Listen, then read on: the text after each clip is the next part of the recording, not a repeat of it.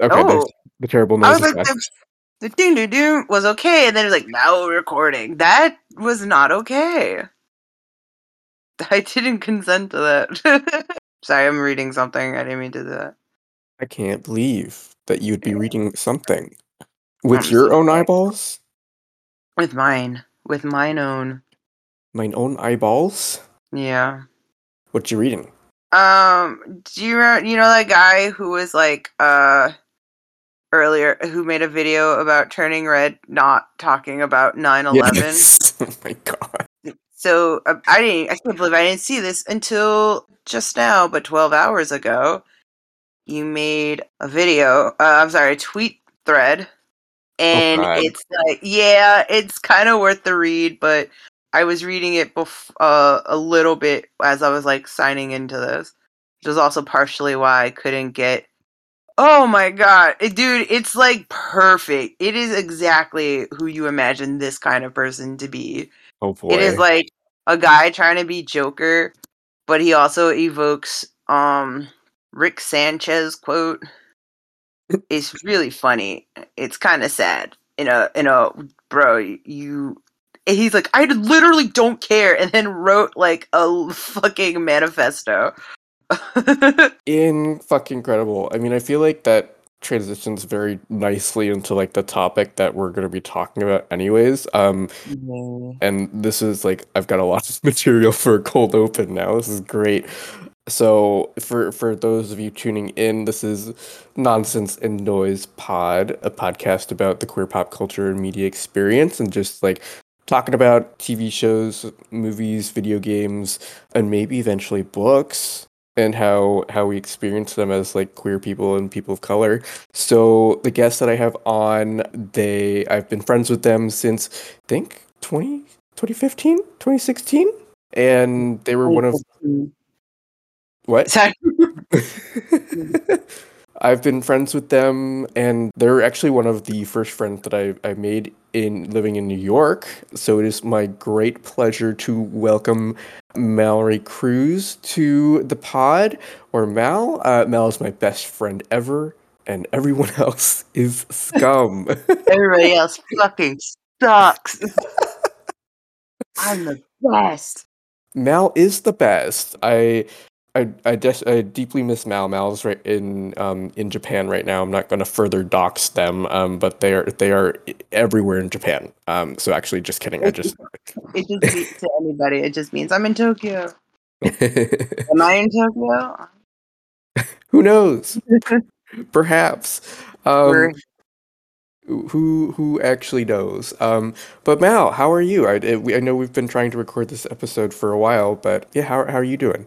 I'm doing okay. I'm mostly upset because I lost earbuds, but Damn. um, yeah, I think I and I think I lost them at a train station. Um, otherwise, I'm fine. My school year started here, and Yeah. my my my new the new teachers in the building are very nice. Um, another teachers in the building who are nice. yes, yes, yes. and then my students are extremely nice. Um, to the point that I'm like, I'm just, I've, I don't know why I, I feel like I shouldn't, I can't trust people when Mhm. they're nice, but now I'm like, but now they're being too nice, which means they're Ah. making fun of me. Right. but yeah, there, but there's a there's a, a a fine line. That's what I'm trying to think. there's a fine line Mhm. between like nice and too nice. Yes. yeah, and so so they're they, they're just very sweet, and and I'm Mm. just like, but now I have to assume you want something from me. Mm. But um, so it's it's going well. It's going good. It's going well. That's Besides good. Yep. That's that's some uh, internalized homophobia that you uh, lost your your earbuds at a I train know. station.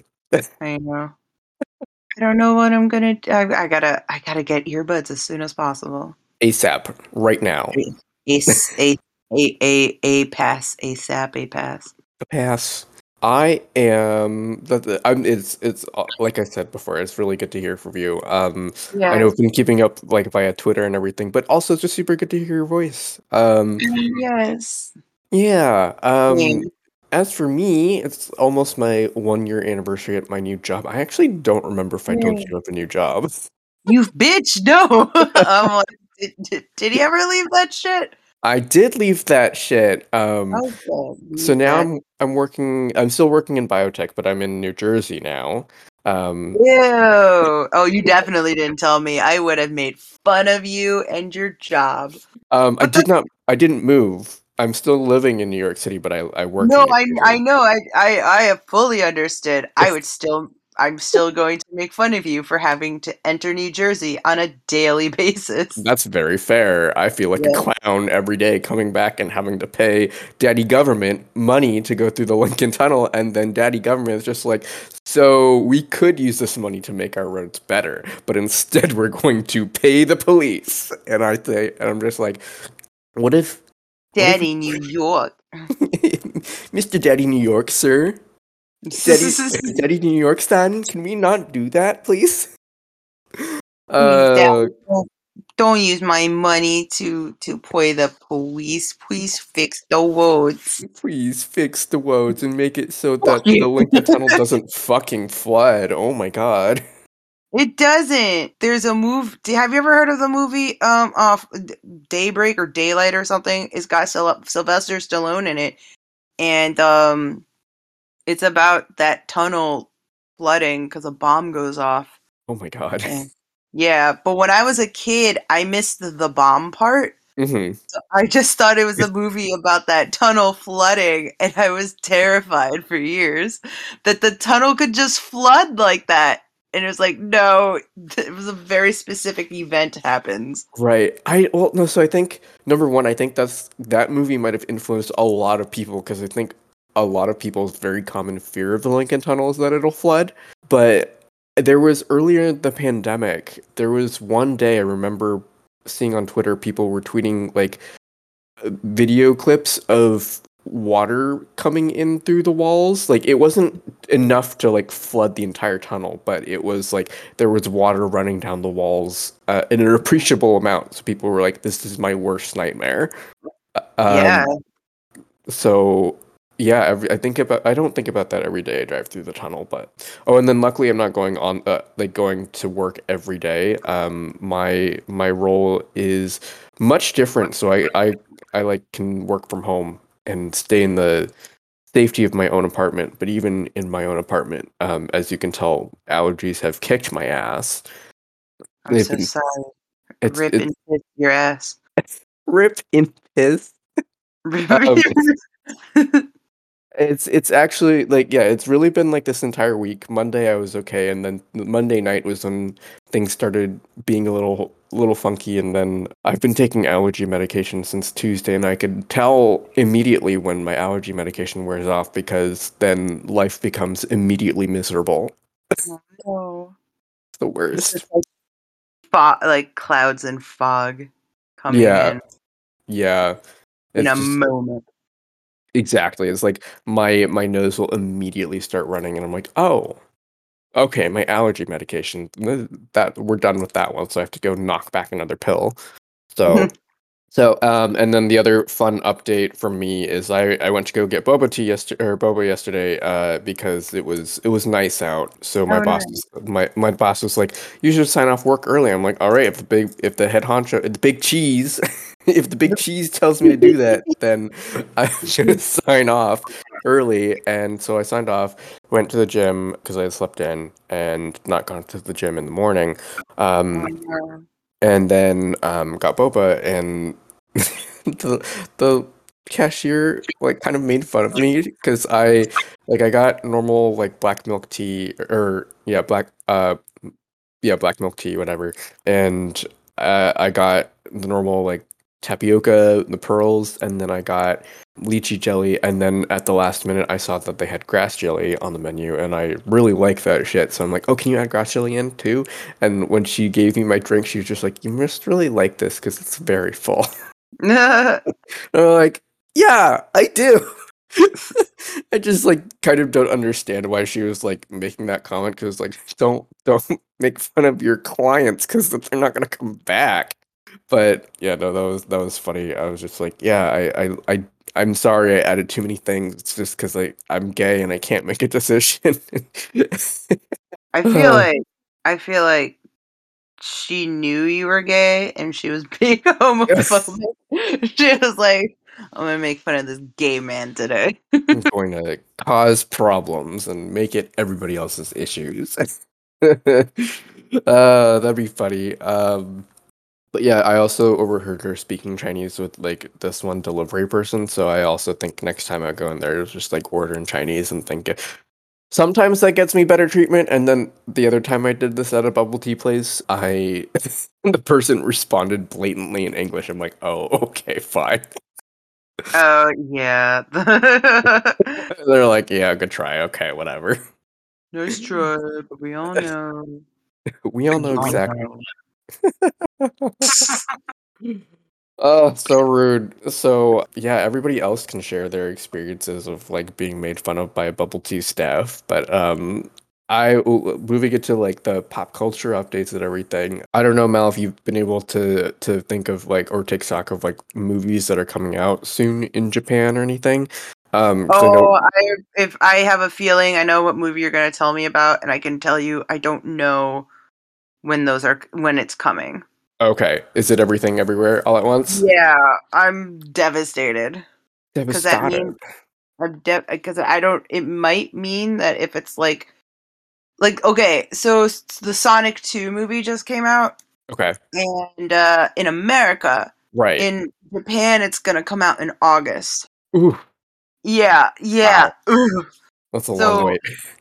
I'm hoping though that the everywhere it's everything everywhere all uh all the time. All at once.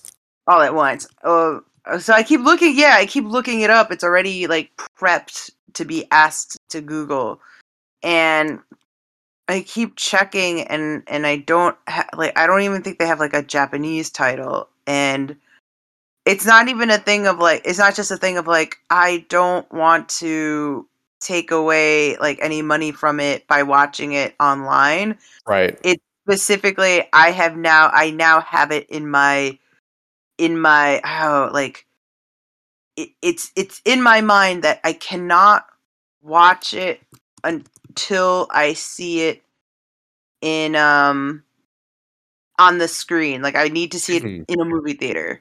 Yeah.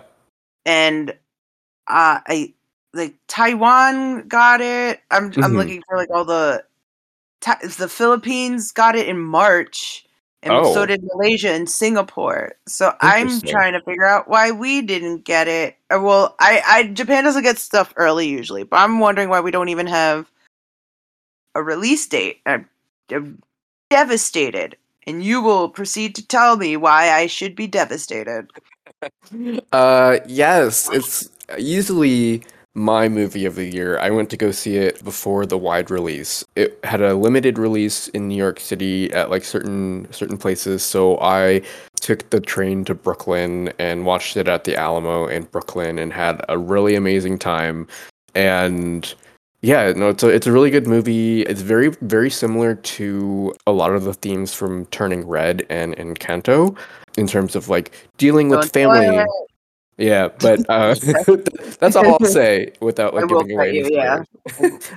I will fly across the ocean and murder you. I'm, I'm, buying tickets for. I, you know, you'd have to wait for me to when I plan it for sure, but I will kill you.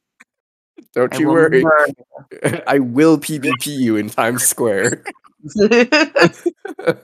But yeah, no, that's it's like easily my movie of the year, and very similar to this theme that we're talking about today. Like, I walked out of the theater and overheard this white guy talking to his kid, and he's just like, "So, what are we going to tell mom this movie was about?" And I'm just like, "I don't want you to talk about this movie because it was not for you."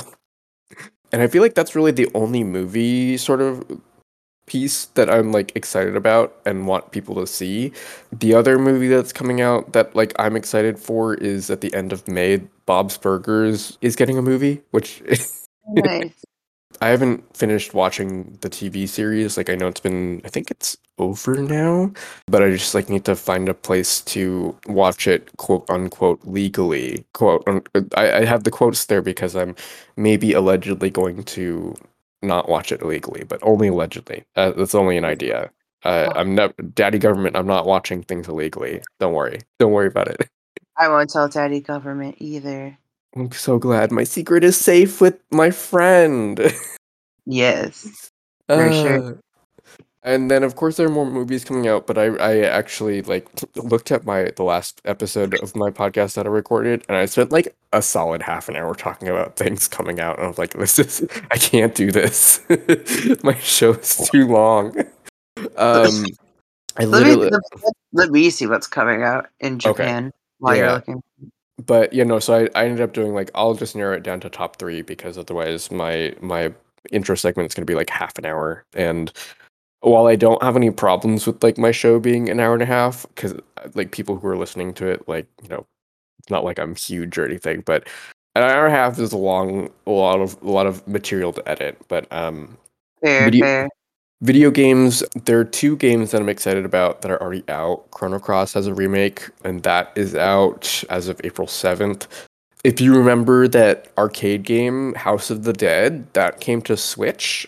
And Uh, so, yeah, that remake came out also on April 7th. And I don't know if multiplayer is like online or if it's local only, but if it's online, I really, really want to play with friends. I need to, I need to first of all buy the game but then I can maybe do like online multiplayer with people, and that'd be so much fun. Because like I remember walking past it in arcades and being like, I want to play this, but of course, like who has like hours and hours and hours to spend at the arcade playing a game where you shoot zombies, where you can also die?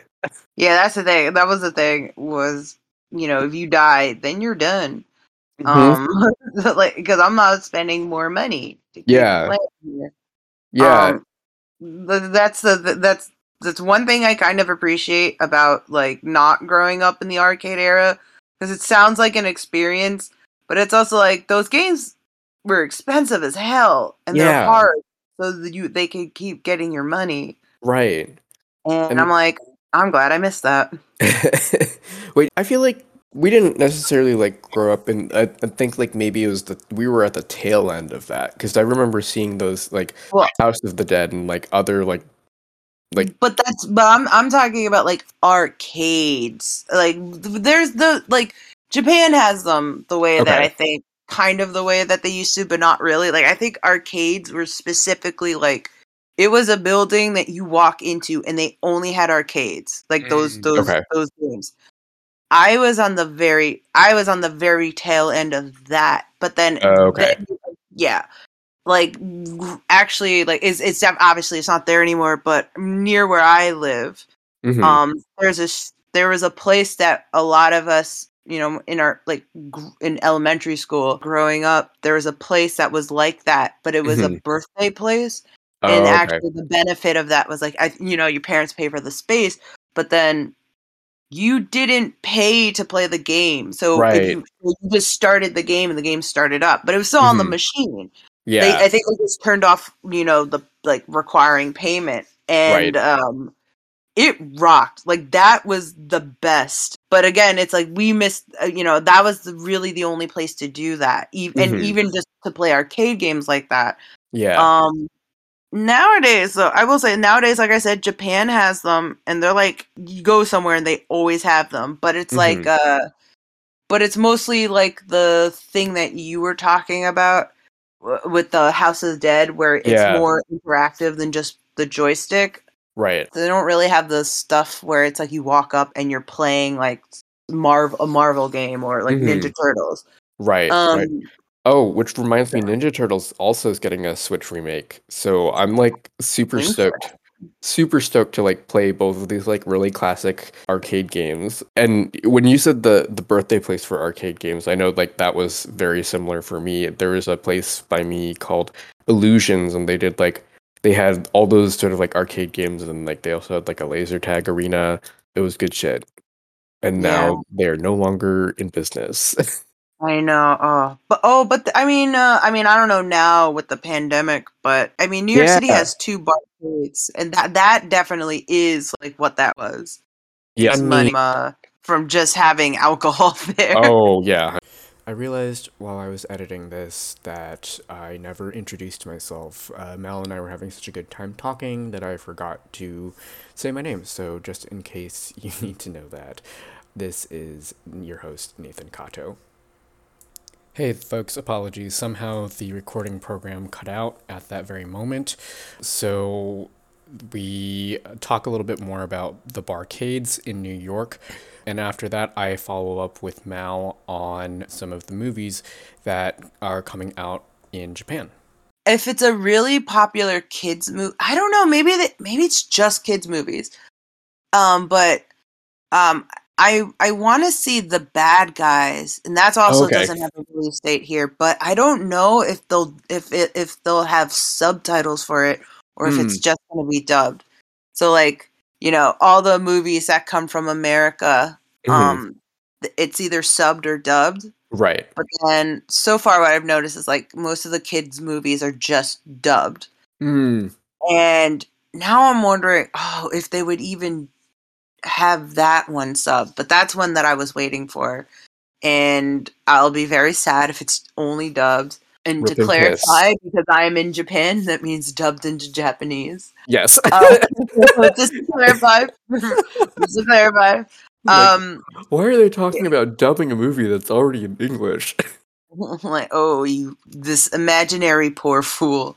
Um, I I'll pro- I I was thinking about seeing. I'm not excited to see it, but I like going to the movies, so I might go see Doctor Strange just because I never saw the first one. I don't Mhm. care about it, yeah. but I, I if I can I might go if like a friend also wants to go too. Mhm. But right now, I didn't really see anything that I was super excited about. Mhm. Um, so I'm I'm just hoping I'm just waiting until we get everything everywhere all at once. Yeah.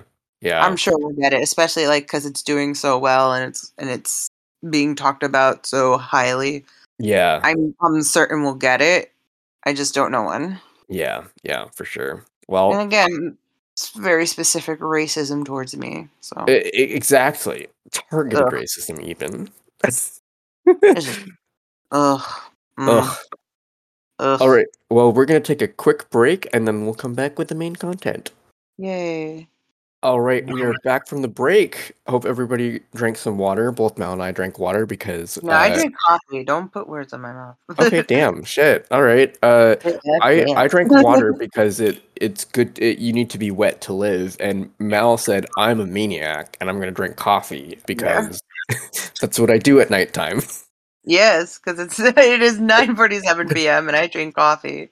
That is Actually, the reason why I'm a maniac is because I can drink coffee at nine forty seven p.m. and I'll probably fall asleep after we do this. So- wow. yeah. That is an incredible superpower. I wish I had the ability to drink caffeine and then just like go the fuck to bed. Yeah, it's quite a skill to have. I'm not gonna lie.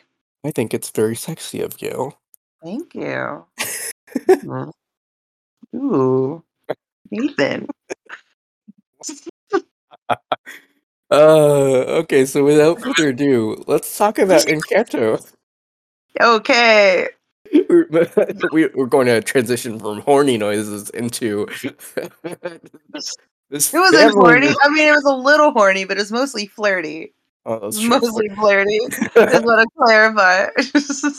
uh, so Encanto, I like. That's I know that's a movie. Um, I really, really enjoyed it. I, I don't think I had any. I mean, I didn't have any expectations going in. I knew I wanted to watch it because I'm like, this, this looks really cute, and of course, like the waterworks for me started like five minutes in, and I was like, what is going on?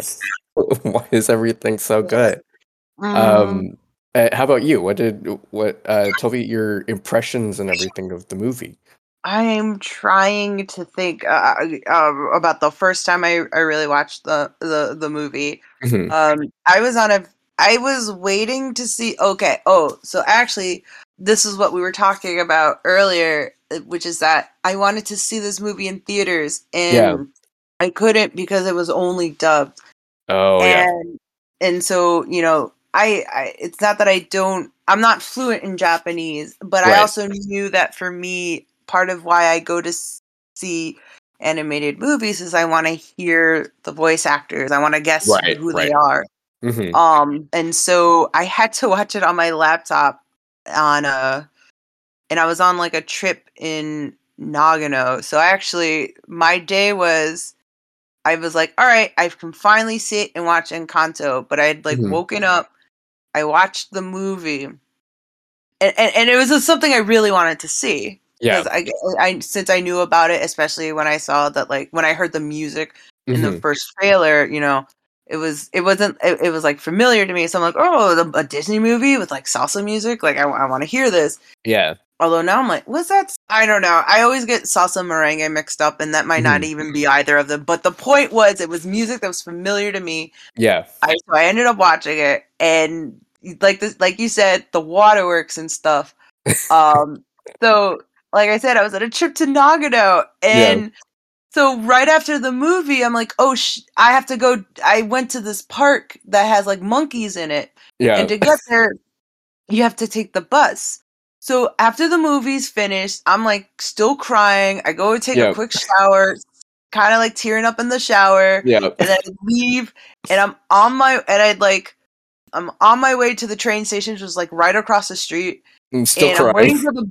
Uh, no, and so I stopped crying, and then I started waiting for the bus, and I started crying again at the bus stop because I kept thinking about the movie, and so I'm like crying at the bus stop for a park where you can see monkeys, and I was just like, this would be quite the sight to see if I was not alone right now. This Right. just, and then so then when I got on the bus to the monkey park, I had to keep looking out the window because I kept crying, thinking about what happened to Abuela. So I was like, oh my god, I can't believe this would happen to her. and so it was quite the experience, Yeah. but I, I can't really liked it. Yeah. and that is that's the origin of your your Twitter display name, right? The the monkey park. Yes, currently yes. Oh, I can't believe I never saw it. I know I've been I mean obviously I saw it when you when you switched it to the monkey park, but I was just like thinking like I don't think I ever saw it crying at the monkey park. Which oh my would be a very funny display name for Twitter. Oh, I think the reason why is because I think everything I kept posting about it in that day Mhm. was like I kept just being like I was posting a lot of it on Instagram on my stories. yeah. Where I was like, oh man, I'm going to Monkey Park. I'm gonna fight all these fucking monkeys. Right. And I just kept like saying that over and over Yeah. on the thing. And then the irony, the ultimate irony was that those monkeys scared the shit out of me. I wasn't fighting anybody. I was like, uh, these monkeys are gonna kick my ass. Um, but they was very, it, they were cute. They and they walk right by you, and it was just them minding their own business, but walking by me. I'm like, I'm scared, and like the entire time, it was like I said, interesting experience. Yeah, yeah. The, these monkeys gonna kick my ass because they're they're so they're so powerful. They're just ignoring me. Yeah, they're like, oh man, it's like they're they're flaunting their strength at me by not coming over. Like they Right. already know that they're gonna kick my ass, and like no, they're just doing their own thing. You tool. they're They're just performing their monkey activities. perf- yeah, performing the monkey activities. Performing monkey activity of sitting in hot water. Exactly. So obviously you liked the movie. Was there anything that you it it was like I know you mentioned like the music and then like obviously like the characters and everything. Was there anything that you like didn't like about it? I think the when we were originally supposed to record this, I'm wondering Mhm. if this is the thing I would have said.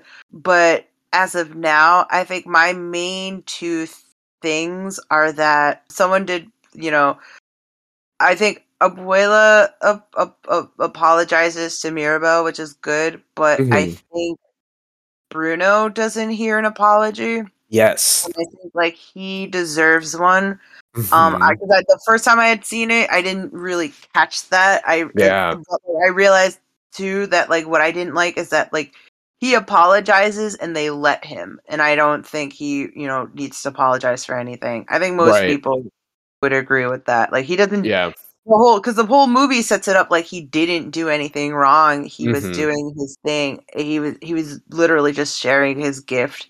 Yep. And then and then the movie never really follows up with that. th- Like actually even does the opposite by letting him apologize, and they don't Mhm. tell him you don't need to.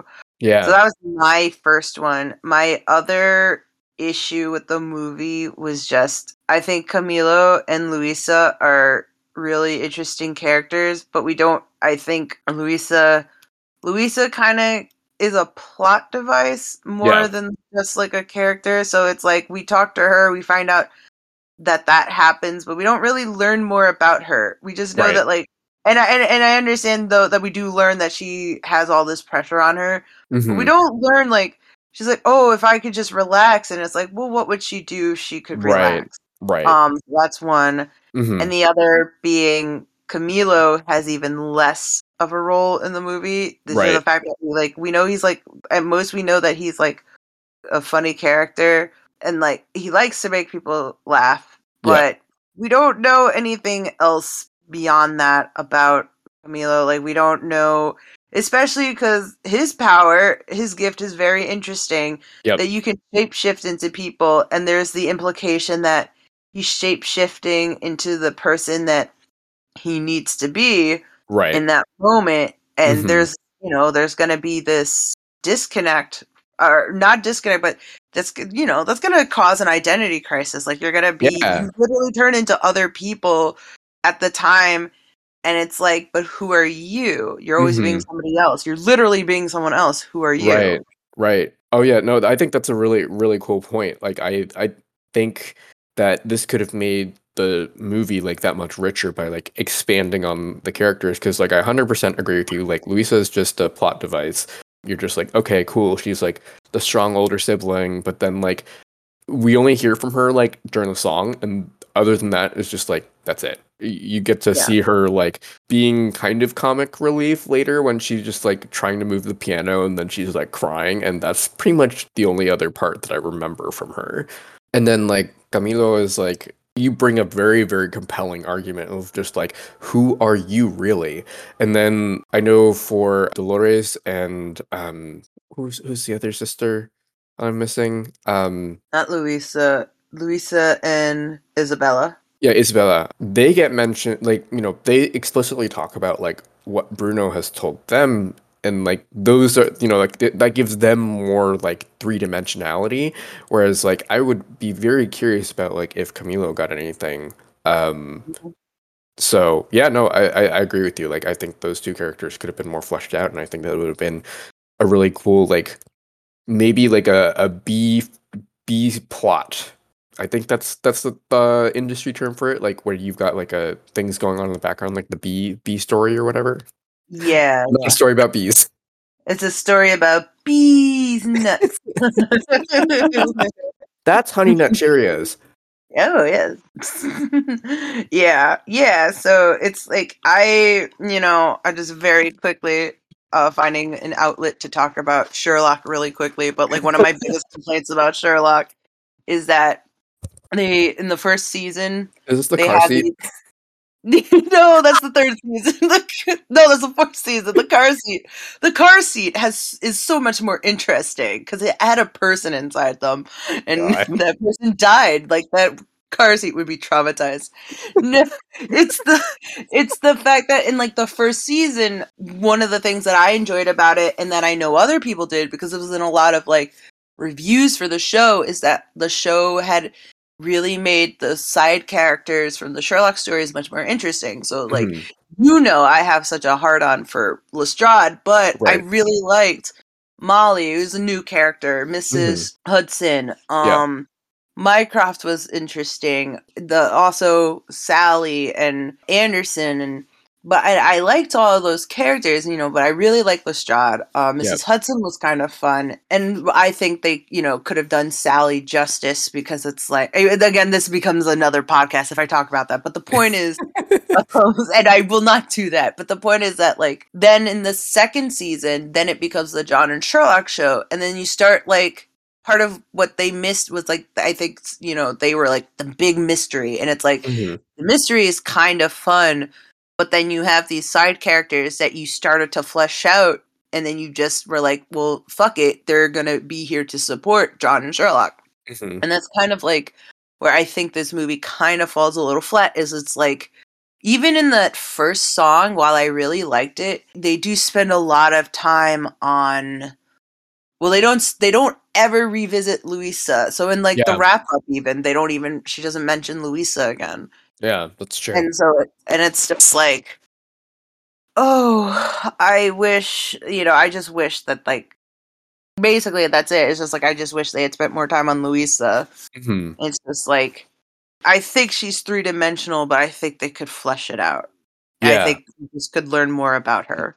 Definitely. Yeah, because it's just like she's under pressure, and as you mentioned, like she's just like, oh, I want to be able to relax. But then it's like, what would you do, right? Because like her, her whole like identity that we get is like, oh, it's based on like utility and like how are you able to help other people. And it'd be really cool to see like her like come to terms with like yeah my my self-worth isn't wrapped up in like how useful i am to other people. And i know like one of my other friends who saw it was like luisa's song spoke very deeply to me as like uh ironically enough they are not the oldest sibling but like i know that they were just like this this spoke to me on a, a huge level of like where i'm working to like doing a there's a lot of like pressure and like burden placed on me to be like the not necessarily like the perfect child but like certainly i think re- relating to just like the pressure of like you need to be like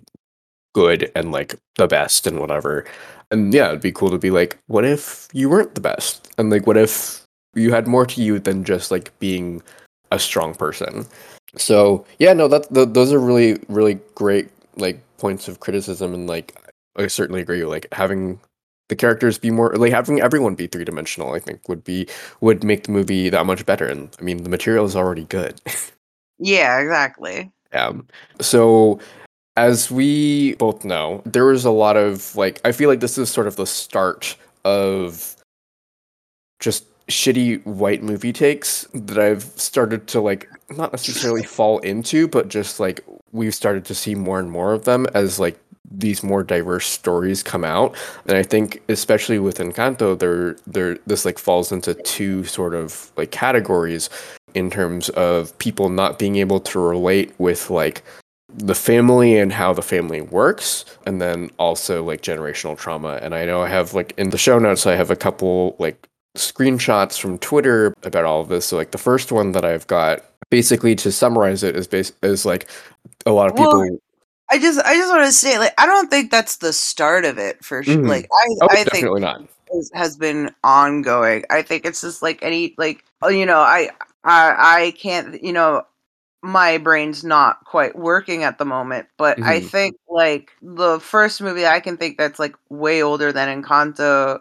which is it's just like any time like a movie replace like maybe like a uh, a comic book movie had changed a character's race to something Yeah. else Mhm. you'd always now like I thought of that more recent Fantastic Four movie where Michael B. Jordan plays right a character. Cause I I don't care about Fantastic Four, but you can tell like that would if that movie was better than it was, you could tell that Yes. it's still gonna get that criticism. And Absolutely. so I don't think Encanto was like the start of it, but I think like if so much as like now that you have like more people are on Twitter, more people are using social media, you're seeing more of you're seeing it more vocalized yes than than before. So that's Yeah. that's the one that I would say.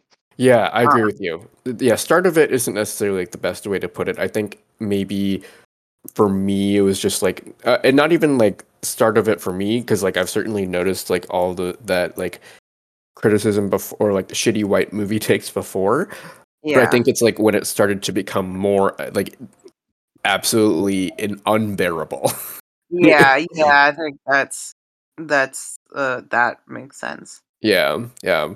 So at least with like the theme of like family and how everything worked in Encanto. So there's this one tweet that was like a lot of people were saying I'd leave if I was Mirabel, and that wasn't the point of the movie because like the the family is so interconnected and reliant on each other. There's no such thing as leaving, even when there's generational trauma.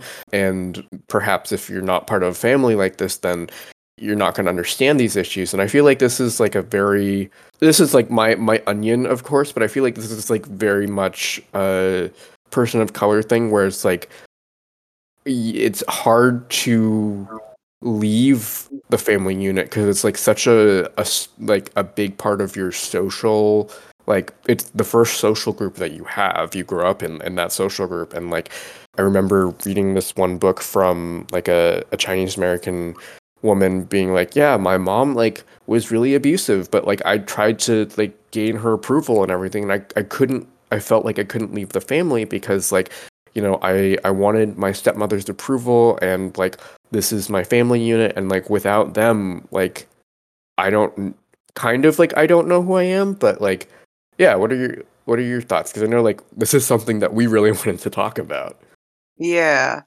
Um yeah, so that was another thing too where I related to it in a different way. Like Mhm. I, it's not necessarily that I could say I would say that like the intergenerational trauma that Mhm. I know is something that happened with my father and Mhm. in a way it ended up benefiting us Mhm. because of of his response to it was actually like you know I don't want to go into it just Mhm. because you know I don't have his permission to say Yeah. it but whatever happened with him he decided that he was going to handle it in a different way Mhm. and that he was going to be like around for his uh he was going to be like a, a, a good father to us Mhm. and so that was like his response to certain things and so one of the ways that that kind of played out was that i've been having issues with my brother Mhm. and i think back when i was on tumblr like i think this was like when i was in my 20s like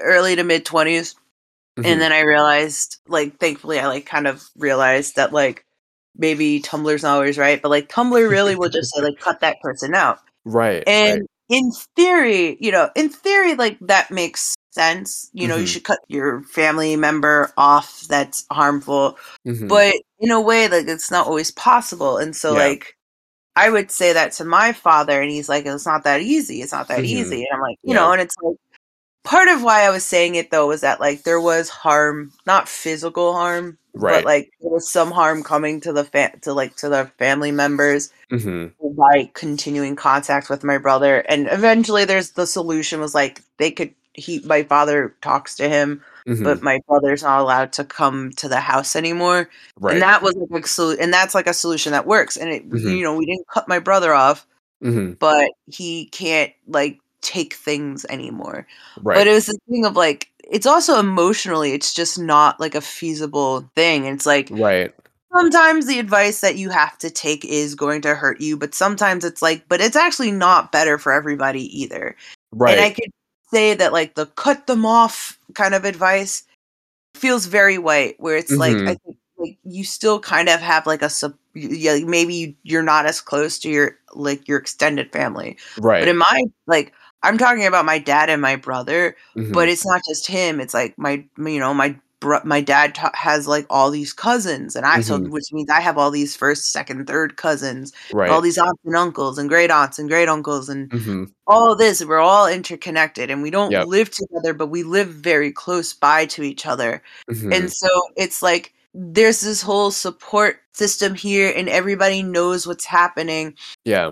And so it's like it's not just like a we'll cut him off and and and like nothing will happen. It's this thing of like well we're kind of expected to kind of keep a tab on each other and it's just very the just the just leave kind of thing is just very dismissive of the fact of like well no these families you know we maybe we should try to work on it because it's like part of it is the bonds that everyone has and it's just Yeah. like you got to talk about it Yeah. um yeah so Definitely. I yeah, because like I, I mean this I think this is this speaks or like what I'm trying to to think of like saying here is like I think you were able to you guys were able to find a solution that worked and like then your brother still you know ha- maintains this connection you found a way to to make it such that like whatever harm or like negative consequences were happening would be lessened and there's still like a community right it's not like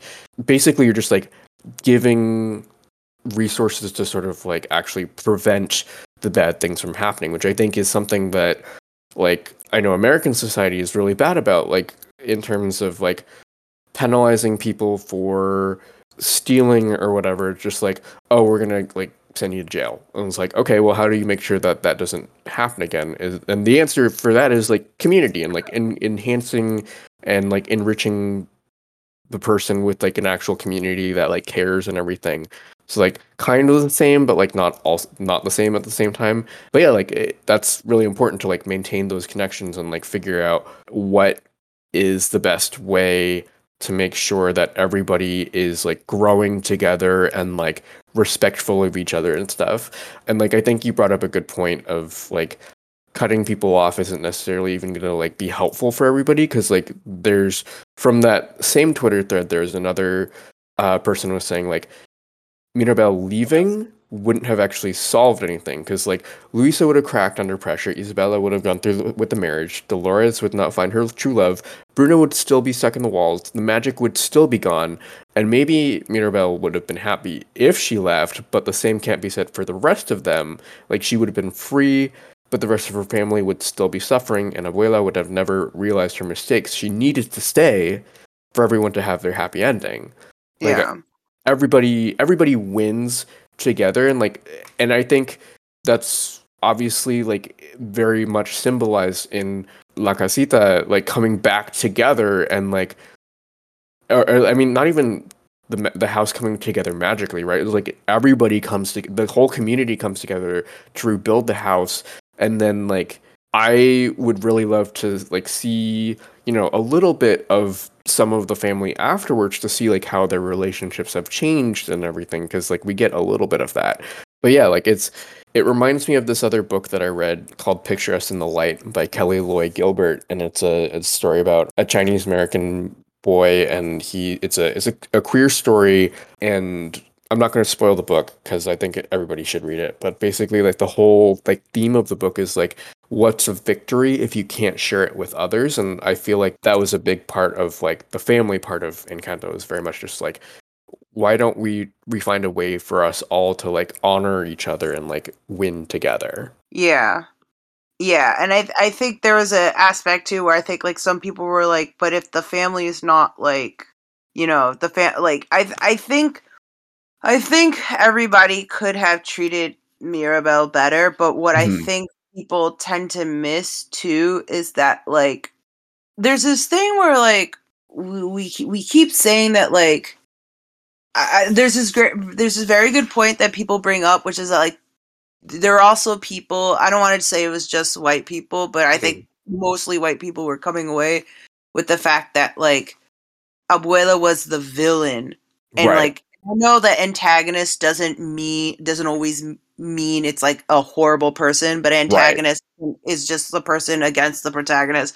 But right. I think people are coming away with like Abuela is the antagonist, and she is, mm-hmm. but she's not the antagonist the way I think uh, some people were viewing her, which is yes. that like he was trying to make Mirabel's life miserable, or she mm-hmm. only cared about herself. And I think a lot of people miss that like Abuela was doing this for the good of the family and just lost sight of everything Yep. but what people what, what a lot of people don't understand is that like she's lost in that and it's not okay but her being lost in it and being so the way that she is about the the magic and all of that meant that that kind of clouded what everybody else was seeing mm-hmm. and so you have someone who isn't worried who isn't in the position of losing their powers they don't have it mm-hmm. so they you know they're they're a little more i've always said too that like as a joke that like mirabel's pa- actual power in that family is that she's grounded in reality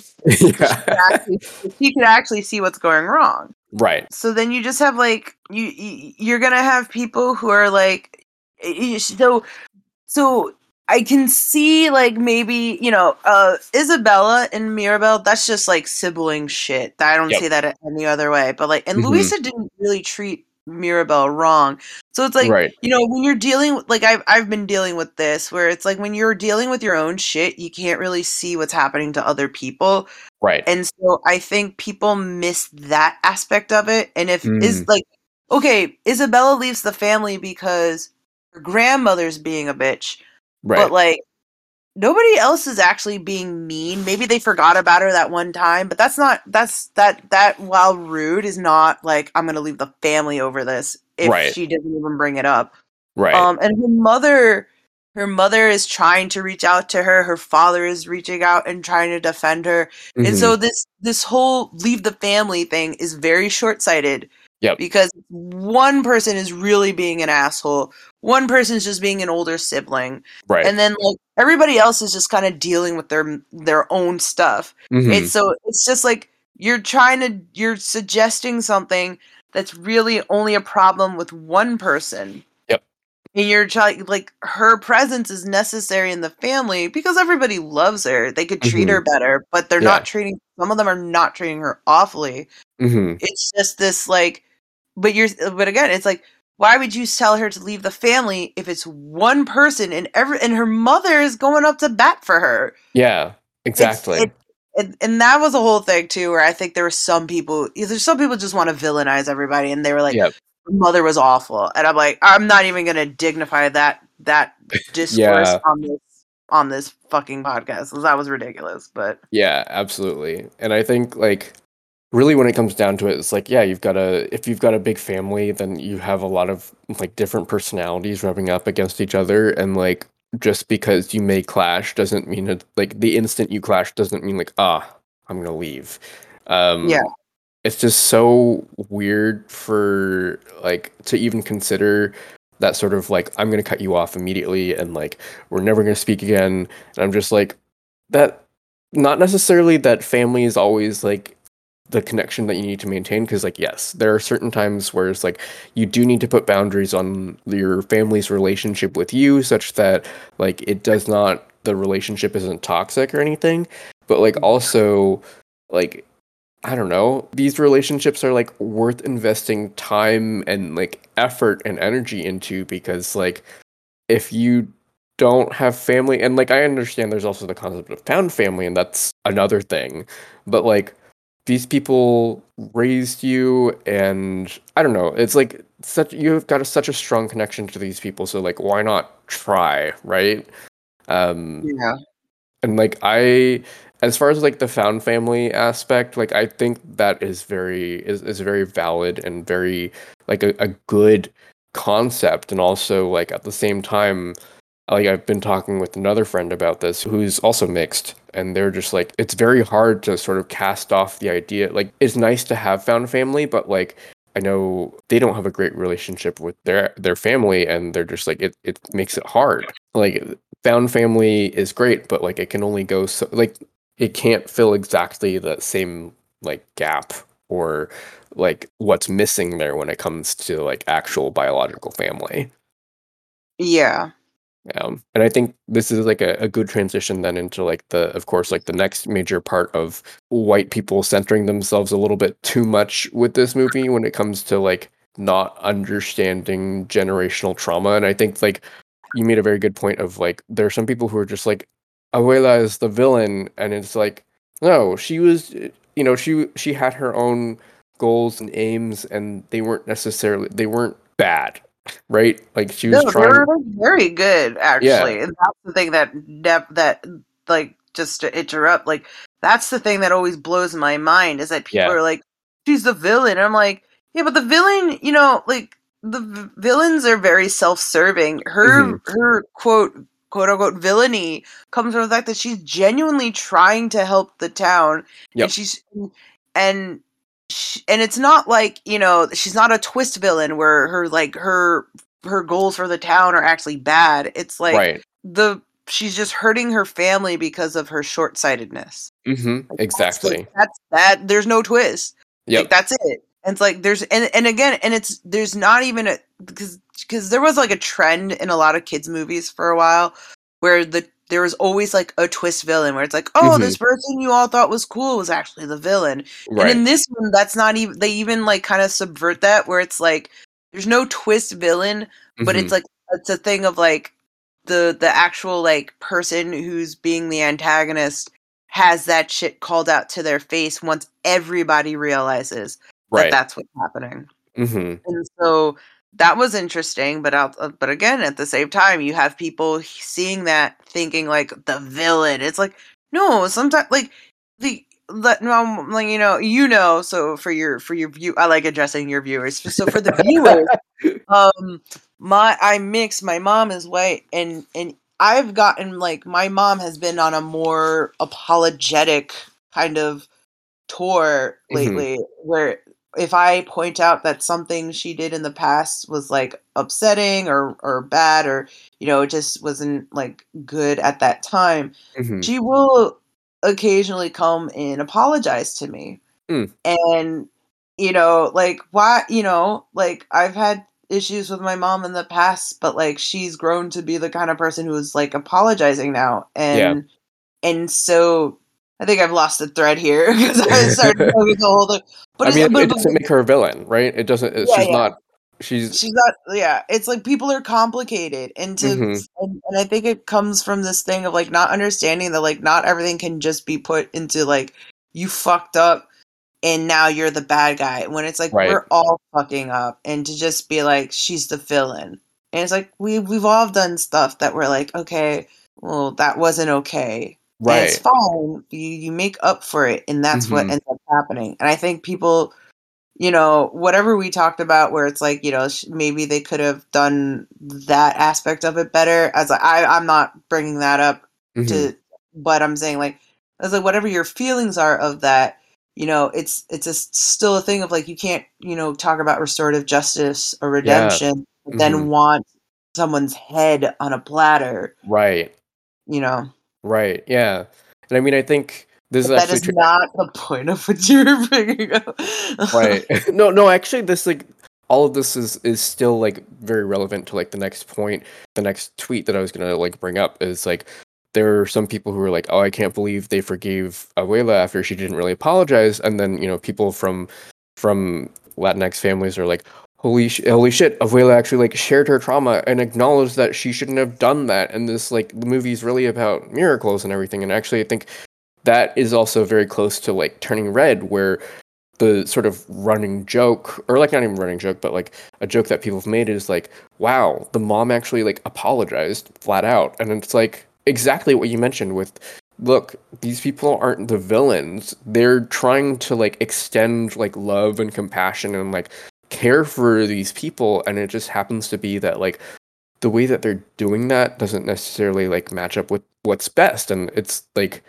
really important and uh, very optimistic obviously for these movies to be like for for the movies to have these people apologize because like i can i'm not sure that like if i had a conversation with my mom about like hey you know these things that you did when trying to care for me when i was in high school like it didn't work out. I don't know if like she would get if she would apologize to me i think like maybe but that you know to your point of like abuela wasn't the villain like my mom's not the villain of my story like other people are the villain of my story. Um sometimes myself that's untrue uh And, and, and I also sh- should very quickly clarify that sometimes, Yeah. yes, the mother is the villain. yes But- sometimes I think like there has to be a moment where we identify when that is the case. Mm-hmm. Yeah, but continue. Yeah, no, it's like I I think that's a, a really big thing because like it seems like a lot of the white audience that watched Encanto was just like we need to have like this very traditional story structure of like someone is a villain and like there's a there's a an evil that we're going up against. And I'm like no like sometimes things are just messy. Like I there and especially like this is a this is great for kids because then it, it shows them that like yeah, sometimes people hurt each other, and like it doesn't mean that this person who hurt you is like absolutely irredeemable. It just means that like, hey, maybe you like talk about it, and then you guys can come away from it and like have a better relationship. I think like a lot of I think both Encanto and also Turning Red are potential gateway films for immigrant families having this actual like really important conversation about like hey the way that you are trying to care for me and show me love is actually not working for me and it actually like hurts me can we can we find another way to like show love and care for each other Yeah, Um, yeah. I I think like that's the thing too is like it, it kind of ties into the aspect of like there's a thing that white people that I didn't realize this that white people just can't do, Yeah. which is that they can't watch something and not apply their own beliefs to it. yes. So, eh, or so like this is you know obviously there were the people who were like this I I couldn't relate to this movie, Yep. and that's like they're fools. Shut up. Yes. But there's the other aspect of it that was also happening, which is that you would have people watching it and then trying to insert themselves into it, not Mhm. understanding that like this movie was not for them in the way that like it, it's just like it's like you can watch this, but what we're but you know it's this thing of like we've been talking about it for for years, which is that like you know we want to share our stories Mhm. and what white what some white people don't re- and and it's even like you know and i would actually say especially like lgbtq uh, white people Mhm. will do this thing where they they'll be like yes we want to share our stories and then like you start seeing all these queer stories being told but they're all mostly white Yep. and then so they think like they get it because they're getting it and you always hear Mhm. like the baby steps thing so Yep. now you're starting to see all these stories from people of color being shared Mhm. and they don't actually know how to sit and watch it. Yep. And so you have certain aspects of like I we should have seen this coming and I'm not condemning this per se, but I'm Mhm. We should have seen this coming where you watch movies and you see or TV shows and they're like two characters and then like people will be like this person's like actually actually they're queer. Mhm. And you know, it's like headcanoning. There's nothing wrong with that. Yep. But the thing that I noticed is that, especially like the best example is like when black people watch TV shows and there's Mhm. a character, especially cartoons, and they'll be like, "Oh, that character's black," Right. and they don't. But the, what they don't do, what black people don't do, is they don't start rewriting aspects of the show. Right. Everything that's in it, it's just like, okay, well, that person did that. That's why they're this, right? Mhm. Yep. And what white people do is they watch the they'll watch something and and they'll be like, well, obviously this is what they need to do. This is why this is bad. It starts becoming judgment. It starts changing their perception of the story, Yeah. and that's where it's like they're inserting themselves. So now they're like, well, why did is it- why did Mirabel not leave her family? And it's like Mhm. that's what I would have done. It's like yes, that's what you would have done. But or you have like things where like, well, obviously this is something that would happen to a queer person. She there, there must be a queer allegory. And it's like Mhm. It's it, it can be, but that's not the point of the movie. This is about intergenerational trauma. Right. And one of the things is that like a lot of white people can't see themselves in this movie because the genera- intergenerational trauma of this movie is about having people come and invade your land and take it away. Yep. And that's very recent for a lot of people of color. Mhm. You know, no matter where you're where you're from, that's very recent Right. for a lot of us. But Mhm. for white people, like that's not a thing that's you know, if it, it's, it's not to white folks. Like it's not that close in, in a lot of the history I can think of. Um, Yeah.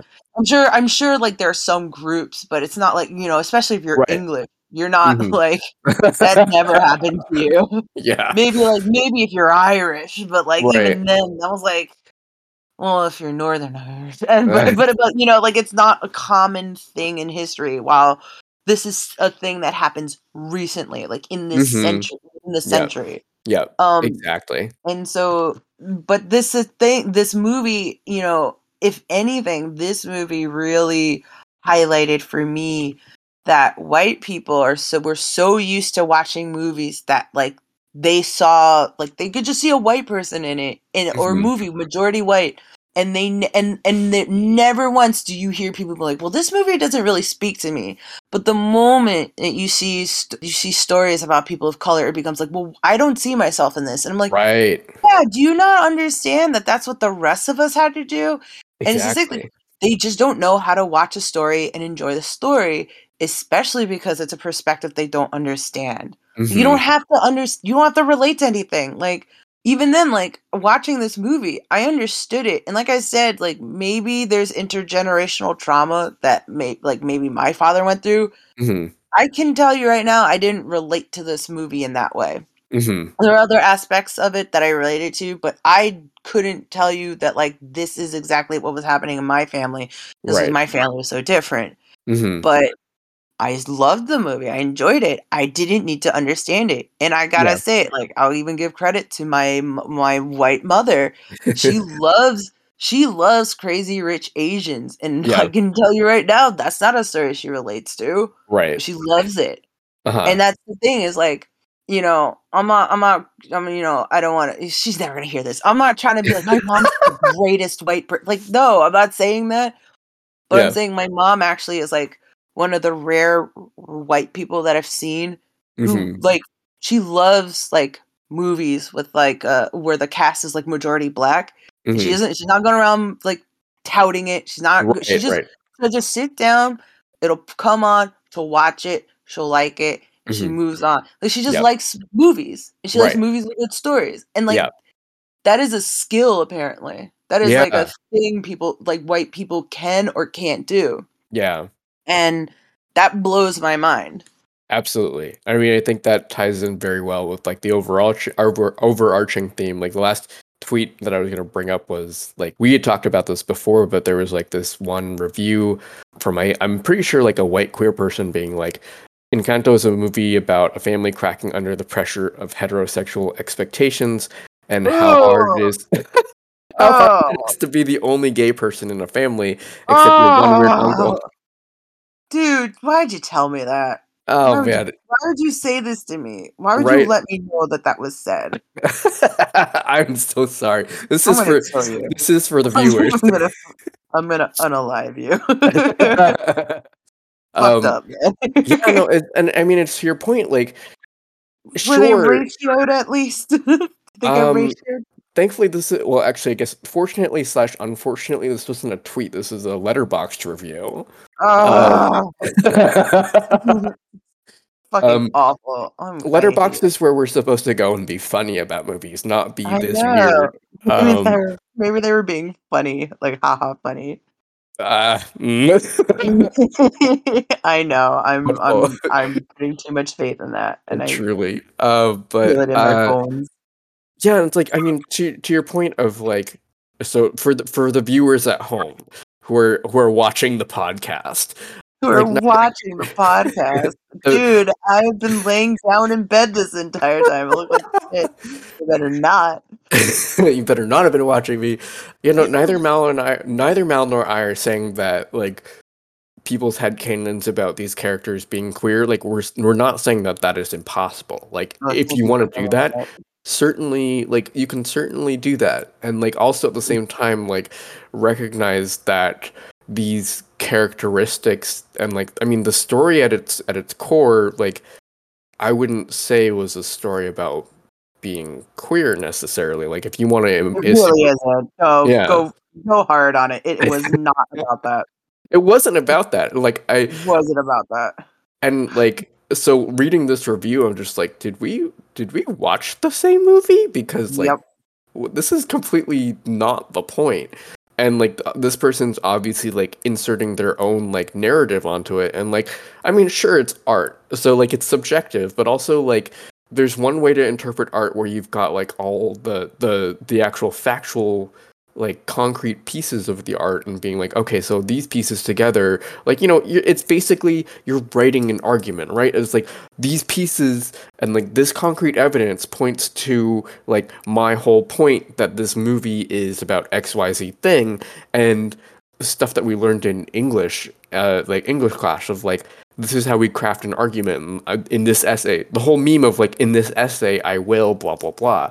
And so it's just so wild to like read this review and be like okay so you had the same building blocks that i did um but Yeah. somehow you arrived at this argument? The Yeah. wrong argument. Like completely like not not wrong per se but like a completely like different perspective that wasn't necessarily like the actual like point of the movie I would argue that they are wrong. They're wrong. Was on the moment they start trying to say this is what the movie's about, that's Mhm. wrong. yeah When the movie has a very clear, like, no, that's not what it's about. Like, right Right. I'm I I will be the one to say that hardcore. Like, nah, shut up. You're incorrect. Yeah, yeah, no, I Um, mean, like I But I want to clarify, if anything, that I'm definitely saying that. yeah, no, I mean, I would agree that is not the right conclusion because that's at its core, that's not what the movie was about. Like we said, if we if you want to like headcanon that these characters are queer, absolutely go for it. Like Yeah. you can be you can be a person of color and queer. Like both of us are, are examples of that. yep. And also at the same time, this movie was not about that. Like it would be cool if we had a Disney movie movie that was about like navigating being queer and also a person of color because like we haven't had that yet. And that would be a story that would make me cry on the way to the monkey park. and, cry, and cry at the monkey park even. The monkeys Those would, monkeys watched me cry. those monkeys would watch me cry. We'd meet up meet up at the monkey park to cry. But yeah, I I just like I don't know. And this this ties to the the main theme at large of like these people watching these movies that aren't necessarily about them, like Everything Everywhere, for example, and also Turning Red, like the same it's the same criticism of like I couldn't see myself in the movie and I didn't understand what was going on. And I'm just like and so so therefore the the conclusion is that the movie's bad. And I'm just like, bitch, do you think everyone thought The Breakfast Club was good? Or like, yeah, like I don't relate at all to the Breakfast Club in any all. way. I've never had detention.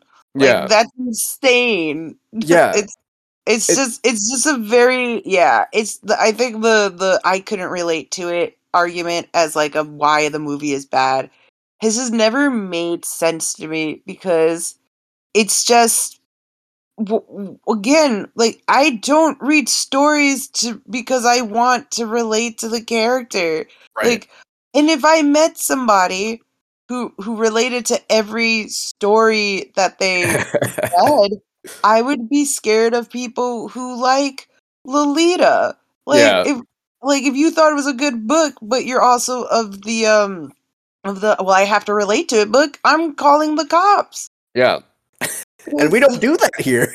yeah we don't do that here i won't allow it yeah, no, absolutely. It's just like we read stories um for enjoyment. And like if we happen to relate to them, even better. Then it then the it strikes a better it strikes a deeper chord and then it's like you can re- then it makes the story that much richer.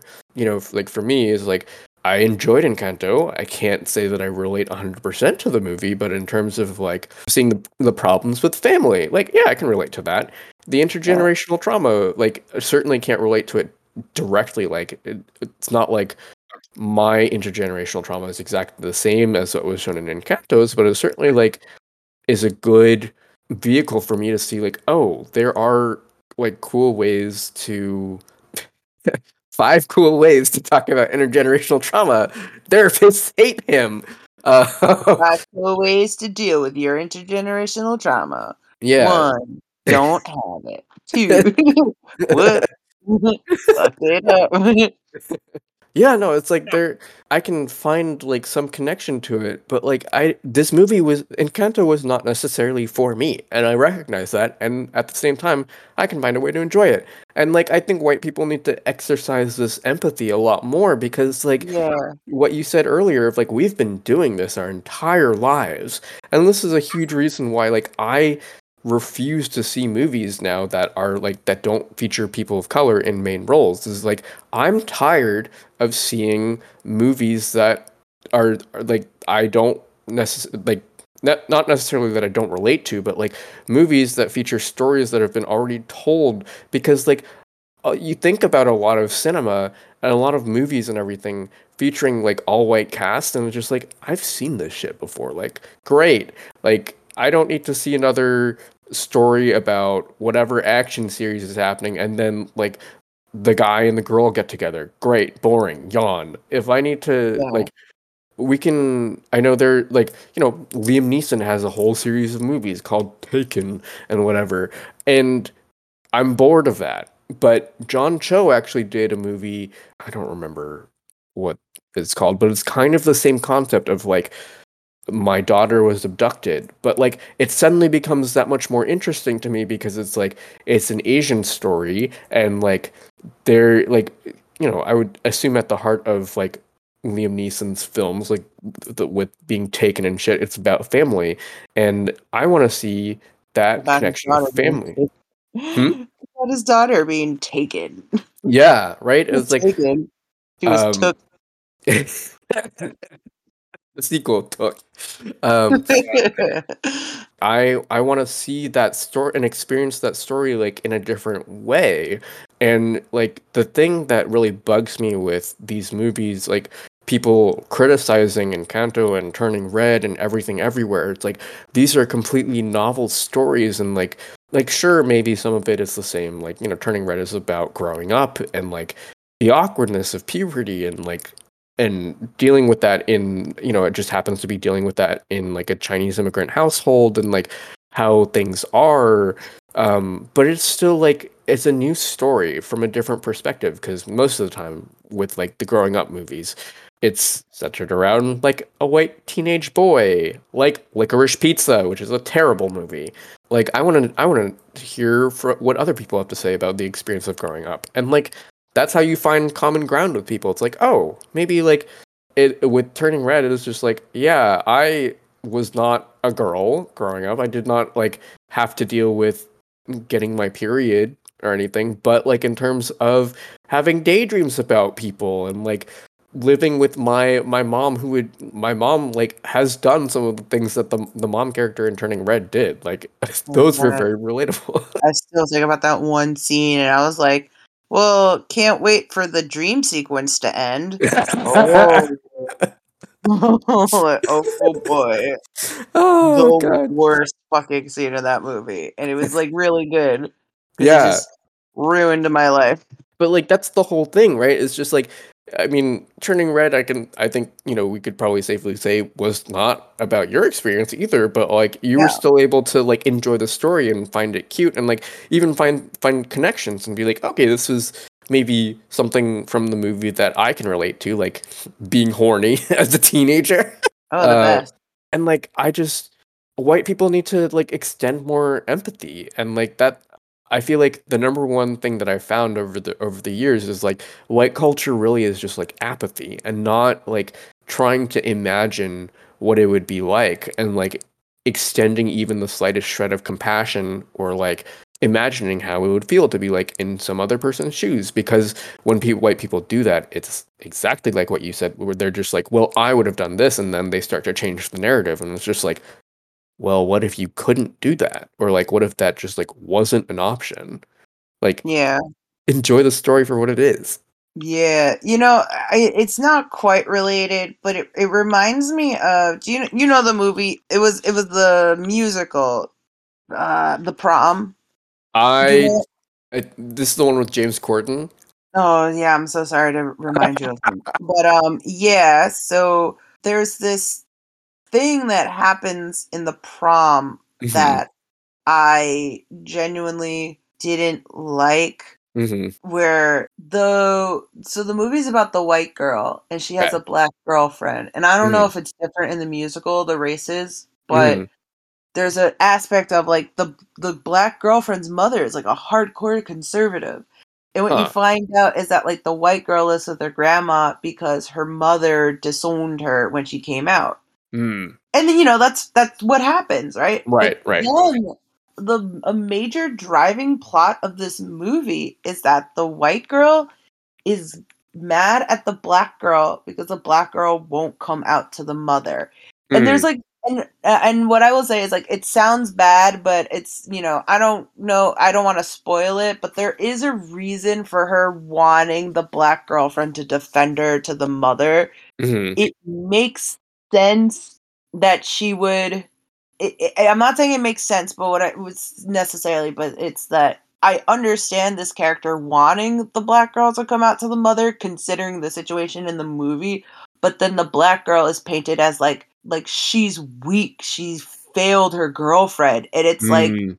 no why would you like like that's not fair yeah it's not fair at all and it's like the movie's like saying like you should have done this you should have done this and it's Right. like no this is this is difficult and so it's just very it, it reminds me of that where it's like Mhm. the the the girlfriend being like, "Oh, but you have to do this because you know you're my girlfriend." I'm like, "Bitch, you both are in high school. First of all, second of all, I understand that this is probably traumatic for you, but at the same time, like."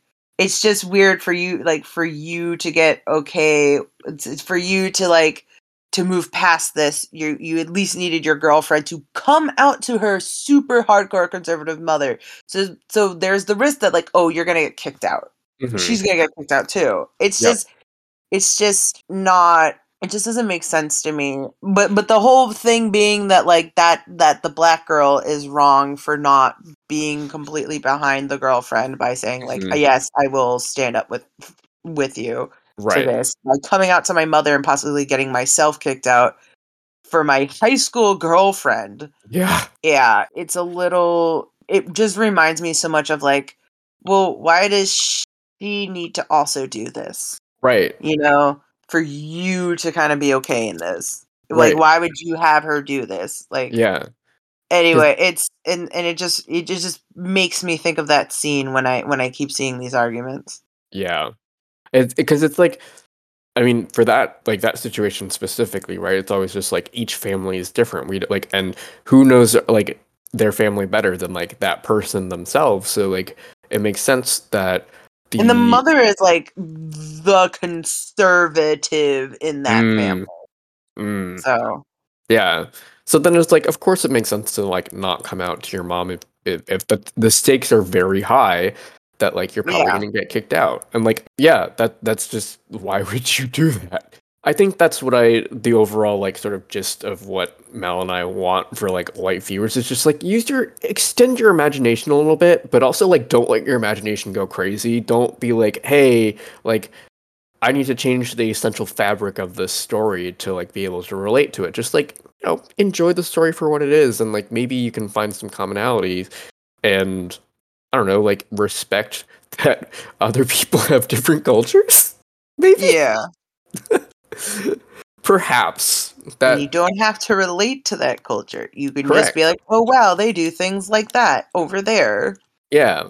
And like that doesn't match up with what I do, but that's okay. There like there's no right or wrong answer, and I feel like the like strong desire to paint things as like either right or wrong is is very much just like I wouldn't say that's necessarily like a white thing per se, but in, in this particular case, it's very much just like people who are not of who are not people of color, so white folks are just like there has to be a wrong way to do things, and it's just like no, this these stories are about being human, and a lot of the times there's no wrong way to be human. I mean, like there are certainly wrong ways to be human, like uh, becoming a murderer or doing other terribly heinous things, but for the most part, like when it comes to showing love and extending care, there's not really a wrong way to do it. It's just like there's a there's generally a mismatch, and then there's discomfort in receiving a mismatched like form of affection, and then it, you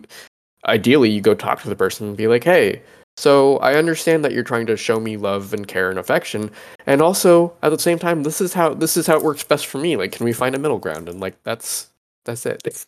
Yeah, that's all. So we're gonna take a break, uh, one more break before we get back to the final segment and uh, the status segment where I have to let Mel go. Yes, it is ten fifty two. All right, welcome back from the break. I have since I've been drinking so much water, my body was like, we have to get rid of that water immediately, and so I peed for a solid ten minutes. Um, and yeah, we got God to damn. cut out, we got to cut out so much dead air for Mel waiting for me to finish peeing. You imagine peeing for ten whole minutes? That'd be. That would be. I think you'd be dead. Because, I think, yeah. yeah, because I'm thinking like that's a lot of water. That's a lot of water. I think that's too much. I think you'd have died from the amount of water you'd have to consume to, for you to be able to piss it out. Uh, uh yes, you'd piss straight it- up dead. Just fully pass away. That reminds me of that. Um, do you remember back in like the early 2000s or whatever? Whenever the Wii came out, there was that contest of like hold your Wii to get a Wii. No. what is this? Okay, so there's this one like radio show, and they were doing this one contest where it's like you have to.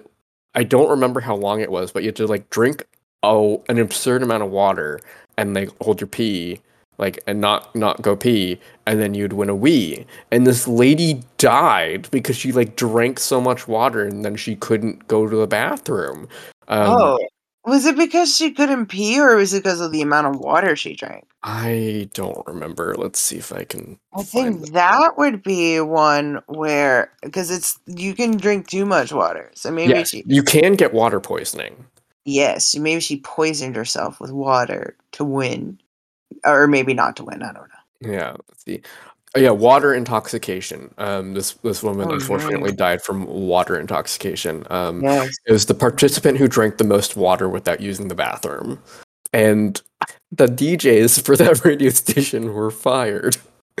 right. I- so I feel like the radio station should just shut down because that's on them. honestly, that would be. I mean, the worst legacy to have. Just like, what's the your crowning achievement as a radio station? We killed somebody because we told them to hold their piss. Yeah, I would say killing somebody by accident was a was a big mistake. just, just I kind, of, I kind of fucked that one up. Ooh. I told the lady to die. mm, mistakes are made. Uh, Mistakes so made.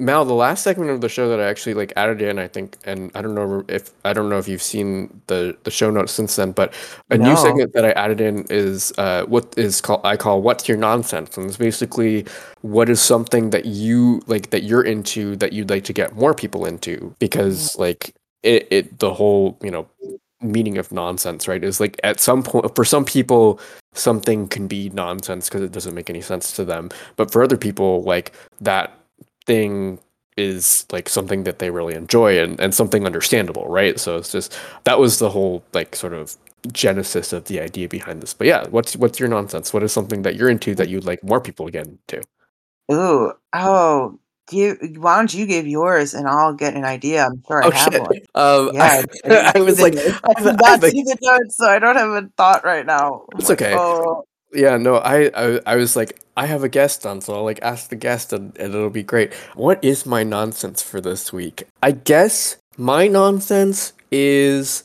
I would like more people to get more comfortable with watching if when it comes to anime, watching the subtitled version instead of watching the dubbed version because I think okay, I will say that I've come to realize that the English dub of an anime versus the original Japanese dub, they're two completely different art forms, right? And like one thing that I really do wish that the English dubs of anime would do would be to listen to the original source material and like get an idea for like what the character is like and like kind of not necessarily do a one for one voicing because obviously there are different tropes in Japanese culture versus American culture, but like the biggest example that I have is Mal. I don't know if you've ever watched uh, Shokugeki or Food Wars. Um, No. uh, Immediately, wait. no. okay. Um, it's maybe a little bit too horny sometimes, but like one of like one of my favorite characters in the Japanese dub is like very high class. Like I mean, this character like at her core is very high class. Like very like she starts off very like snooty and she's like very much like ice queen sort of like character type. And so her japanese voicing matches that very very much. Like she speaks very properly. She's she's very haughty. H-a-u-g-h-t not not haughty. Like oh my gosh she's so attractive. Um Yeah. but she you know she she looks down on people and that's how she starts the series.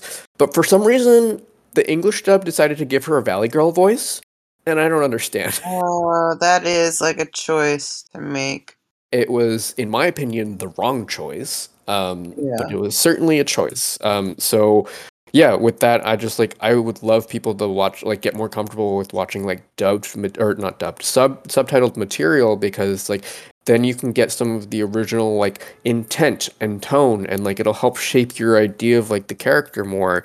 And like i understand like there are sometimes it's like oh i don't want to like read the subtitles and like whatever but like like um, Bong Joon Ho said, uh, the director of Parasite, like once you get over the one inch hurdle that is reading subtitles on your screen, a whole world of cinema will be open to you. And like I, I don't know, I like all one show that I think did really well with both dubs, both Japanese and English, was SK8 the Infinity. I watched mm. Both dubs simultaneously. Like I would watch one episode in English and one episode in Japanese, and like I think that show actually did very well with like carrying over the characteristics and like how everybody ended up being and the mannerisms and everything i thought that that show actually did a really good job but like i i've been rewatching digimon in like the original japanese and like like really enjoying like the material is already good so it's not like the dub ruined it. Like all of the themes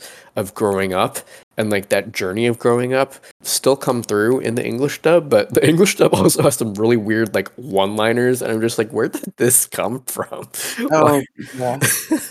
so yeah that that's like my nonsense. It's just like watch things with subtitles and and like get the original tone and everything and the original intent because i feel like especially with art if the closer you can go to the source material i feel like the the more the like original message can come through yeah and not not this is not my nonsense but i what i wish they would do uh, yeah that that choice is weird to me yeah to be like she's haughty and you change her to like a valley girl. I'm like, that's not the same thing. Like nope. there is definitely a voice that we have for that too. Yeah. Very weird that they would just change it. Yep. I oh, what was I gonna say? Uh I guess my nonsense. I I was thinking anime. Mm-hmm. Oh, I think my nonsense is watching like it, it is like getting into trash anime. Yeah. I think sometimes like I I will say that like I'm sort of like firm believer in that like I think you should always be critical of the of the stuff you consume. Yep. But also in the sense that like I don't think many shows are free of it and there's always something that you can point out. Yep. And now there are shows that have more of that problematic content in it than others for sure. Mm-hmm. Yep. Um, but I think like I think you can enjoy kind of like stuff that's like a little, you know, has problematic uh, aspects of it mm-hmm. as long as you know that they're problematic absolutely i think like so often like you know uh, there, there's like a certain line that i would put down where like i think if something's just like it's too big of a theme in the show i mm-hmm. think then it's like i i would be a little suspicious of like I, I guess i would just have an issue if you pretended you weren't doing this. I think like, also if you consume something in a way that like gives much like for example like harry if you still enjoy harry potter i can't stop you from liking it because right. this you know you, you can't just some people you can't just turn that off right but if you were paying for that stuff that's yes. another thing yeah so for me i really love trash anime even mm-hmm. when it has like problematic problematic aspects of it. Mm-hmm. Like this anime season, I really like Tomodachi Game. Although I mm-hmm. switched from the anime to the manga, yeah. I think the manga, you know, every, everybody's like, you when you adapt manga to anime, you know, you always lose quality in the animation from mm-hmm. the manga. I think this happened with the show. Although I oh. think the, the main villain figure in it was mm-hmm. animated mm-hmm. well. I okay. think that's where all the money went. Right. Um, literally, it's just like, what am I looking at? And the pacing is weird. But the manga, it's like it's edgy, edge lord shit, and it's really fucking interesting. And I highly recommend it if you would engage in like problematic aspects of it. There is like a some, there's like a few questionable lines that you find out don't go anywhere, and then there's like stuff, and then I'm like, I can't believe they put this in this Mm-hmm. Like I would have to give trigger warnings for some yeah. of it, but they don't go into. But it's not like they go into it enough. Yeah. For you to for it to actually be like this is going to happen. As far as I've gotten into the manga, and it's just like, come on, and it's and it's like, but I would rather recommend trash anime and mm-hmm. then at least warn you of that kind of thing, right? Than like recommending an anime that's good Mm-hmm. but it also has big boobies in it. Like, right. like, and then like, I, I, you know, I know someone who will recommend me something and not mention any of it, and it's also like it's very fan servicey, and I'm like, yep. okay, That's the reason why I, you haven't seen Food Wars is because it's very fan servicey. um, no, well, no, it's also because like I I can't get into it to be honest. It's, That's fair. Like, was... It's no no knock, no knock. Yeah, yeah. I'm willing. I, I I definitely acknowledge that it's a popular anime, so I'm not like I'm definitely not knocking it. I just I can't I believe you come on not, my podcast I, and shame me about it. I'm gonna shame you for your food choices and your anime choices. Um, um so for me it's it's it for that one it's just like I I'm very also picky about some of the stuff that I watch. So if it right, doesn't right. instantly because I also can't waste time trying to get into it. Right. I have like a we'll talk about this off the record, but yeah. as like, I can't stand when people will be like you'll tell someone you like you don't like something, mm-hmm. but they like it so they have to keep needling you to watch it, and you're like, yes. I, I, told you I tried it, and I'm not gonna spend like ten episodes to confirm yeah. that I hate this. We'll definitely talk more about this off pod. and then, uh, but uh, there's an anime. There's another one that I really love. There, was, uh, mm-hmm. Platinum's End was really bad, but I I thought it was really funny, and it was wait. Really what what, what was the title again? Platinum's End. Platinum's it's just, End. Okay. It's by the person who made Death Note. It's by the people who made Death Note, and it's just okay. trash and it's bad. And I'm like, this is how I found out that the guy who wrote Death Note, if I didn't somehow figure it out from Death Note, hates women. I'm oh. like, oh my god! but you should also watch it because you because like trash anime is like really fun to watch when it's yeah. bad. Yeah. So and then Kakegurui that's a different kind of trash, but I uh-huh. fucking love it. It's so good. It's so fun. And you're like, who? Where are the teachers in this school? Where are they? They're what nowhere. The fuck is going on? Yeah, no, They're I not stopping these kids from cutting their hands off. Excuse me? well, they don't actually, but it's a okay. risk. okay. Yeah, you know, I, I would I would agree with like the whole concept of like, hey, like be critical. It's like totally fine to be critical of what you like and like to watch things that maybe have like it, problematic elements as long as you acknowledge like, hey, yes, this part is like really shitty. Like for example, one of my favorite movies is Cloud Atlas. That movie actually has blatant yellow face in it because like the Wachowskis decided to take the theme of like the concept of reincarnation and like put that into the movie when the original source material doesn't have it. And like I'm fine with it because the original Cloud Atlas book is like very very difficult to like put it into a movie. But I I love the movie. The movie is actually a very good adaptation of the book. Um, as long as you like consider them two completely separate pieces of work. But yeah, like it's you can consume problematic media, but like recognize that it's bad. Though it's the, the whole concept of like you can separate the art from the artist most of the time, unless it's it's like you mentioned, like with Harry Potter, like everyone's first thought with Harry Potter is J.K. Rowling, and like she's directly profiting from it. So you can't separate the art from the artist yet. Like maybe maybe if she dies, then yeah. But even then, even then, like there's so many problematic elements of Harry Potter of like the racism, the anti-Semitism, like it's not even that J.K. Rowling's a TERF It's like her material, like it's bad. yeah, it that that that's one where like I stopped reading it at when the fourth book came out. Like that was mm-hmm. the last one I read. Yeah, I just like didn't care. Yeah, I was just like, oh, I'm not enjoying this. And yeah. So I just stopped. PSA: um, It's okay to stop and, reading books that you don't like. You don't have to finish every book you pick up. right. And, uh, well, it was also like, oh, that was also why I learned that, like, you know what, I have different tastes from other people. So, you know, I'm not like it, the it, others. It wasn't, necess- it wasn't necessarily be like, uh, oh, I don't like popular things, but it was right, like right. the first time that I like, okay, other people like this. This doesn't mean I will also like it. Right. Right. But I never got to, so I never really, I couldn't tell you anything that happened in it. So I'm like, oh my god, the goblins were supposed to be Jewish and Cho Chang and oh my, like just a lot. Like oh my god, there's a werewolf who's a who's who's most likely an allegory for AIDS. This is awful. Right. So like, wow, there's a character who got named basically Ching Chong, and this material is bad. Literally, like a Japanese person named Ching. I know they're not Japanese, but like Korean, naming a yeah. Japanese character Ching Chong, and you're just yeah. like, they don't even have those sounds in that language. like, yes, exactly. And I mean, like, Sorry, I shouldn't have even like jumped in with like she. I don't. Obviously, she's just generic East Asian, and is basically named Ching Chong. I can't believe we were just like, yeah, this is great. But yeah, it's totally okay to like. Other than other than that, and like I was gonna ask in terms of anime of just like, what do you think about Attack on Titan? Because I feel like that's one of the ones where it's just like, okay, I need to draw the line somewhere for like problematic in in my media. Yeah. But yeah, okay. So that's that. Uh, Mal's nonsense is it's okay to be critical when in enjoying media, and sometimes you can enjoy your your trashy stuff as long as you you keep a, a, a critical eye on it. Specifically, trash anime. trash anime, yes. Yeah. Um. So with that, Mal, do you have anything that you want to plug? Any? Uh, would you like people to be able to find you on the social medias? Don't talk to me. Do not receive me. Period.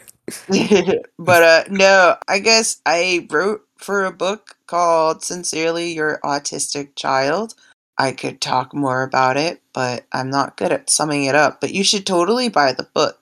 And it's it's an anthology by other autistic people and specifically women and non-binary autistic. Nice. And Yeah. um, I was like, oh, um, and then um, also, yeah, I'd rather not plug my Twitter. I'm just like an ass on there. But uh, if you reach out to Nathan, you can tell him that you want to buy me new earbuds. That would be sick because I don't want to pay money for this. Yes. Um. This, this is the worst thing that's happened to me. It's just like there are other th- other terrible things going. on. Hey, Mal, there's there's war going on. yeah, but like that's not that's true. That's not happening directly to you. it's not directly happening to me, and that means tomorrow when I get on the train, I gotta just sit and listen to the train. Damn. I'm like, I have nothing. I have nothing, Nathan. That's nothing. Truly awful. I'm so sorry. Wait, is is there- vulnerable. this is the worst. Yeah, so you can buy buy the book that Mal's in. It was it was or is Autism Awareness Month. Is do you do you know? it is. It's April. Is I April. remember I'm like, why did they give us the month that starts April Fools? so it's autism awareness month and you know we we want to listen to actual or we want to listen to like autistic voices and and don't listen to fucking autism speaks because they're garbage And also stop listening to autistic parents and caretakers because they're also fucking assholes about it too. yeah listen to actual autistic people talk about how they want to be treated. Imagine imagine. So that's mal. You can find me on twitter and twitch at kato not kato. That's k-a-h-t-o-n-o-t-k-a-y-t-o and also if you like what you heard on the pod please consider supporting the podcast uh, via our patreon page. This is if you google or google search for nonsense and noise podcast or nonsense and noise pod on patreon you can find the show page. The icon is of me drinking some wine. And I've got a couple different tiers that you can support me at. The tier one gets you a shout out on the pod. Any any sort of level of donation to the podcast will get you shout on shout out on the pod. Tier two gets you early access to the podcast episode. I normally will, after I'm done editing, I make a transcript of the podcast, and um, so that way people who want to engage with the podcast material but either are deaf or hard of hearing or like can't like listen to the episode at that point in time or whatever they can at least read what we're talking about. So like i will basically like the day that transcription is done that's when the episode will drop for tier 2 subscribers before it gets to goes to the public. And then tier 3 gets you all of the aforementioned benefits but also you get to suggest topics for me to talk about so for example, I a couple tier three topics that have been suggested have been talking about the world of Avatar: The Last Airbender, which was the one the previous episode that I did where I talked for an hour and a half about Avatar. And then we also talked about boys love and and that mess of a genre sometimes, but I talked about that and yeah, so you could you could suggest ideas. And also, I actually have a premium episode that is hidden behind the paywall. So if you are if you have supported the pod at, at any level of tiering, you get access to that bonus episode. And I'm considering doing more more bonus episodes too in the future. So yeah, if you support the podcast on Patreon, then you get access to the secret sexy content, none of which is actually sexy because I, I talk about not really glamorous things. So with that, thank you so much, Mel, for for staying up for me. It was You're really welcome. lovely to talk to you. I'm so glad that we were able to finally hang out and, mm-hmm. and talk about this thing that's been bugging us for months. yeah, thank you for having me. Yeah, all right. After all my laptop problems. I can't believe your internet would do this to us. Truly. I know fucked up. It's racist and homophobic. and racist and homophobic and racist. Truly awful. But thanks everyone for tuning in, and we'll catch you next time. Bye. Go home and take a nap.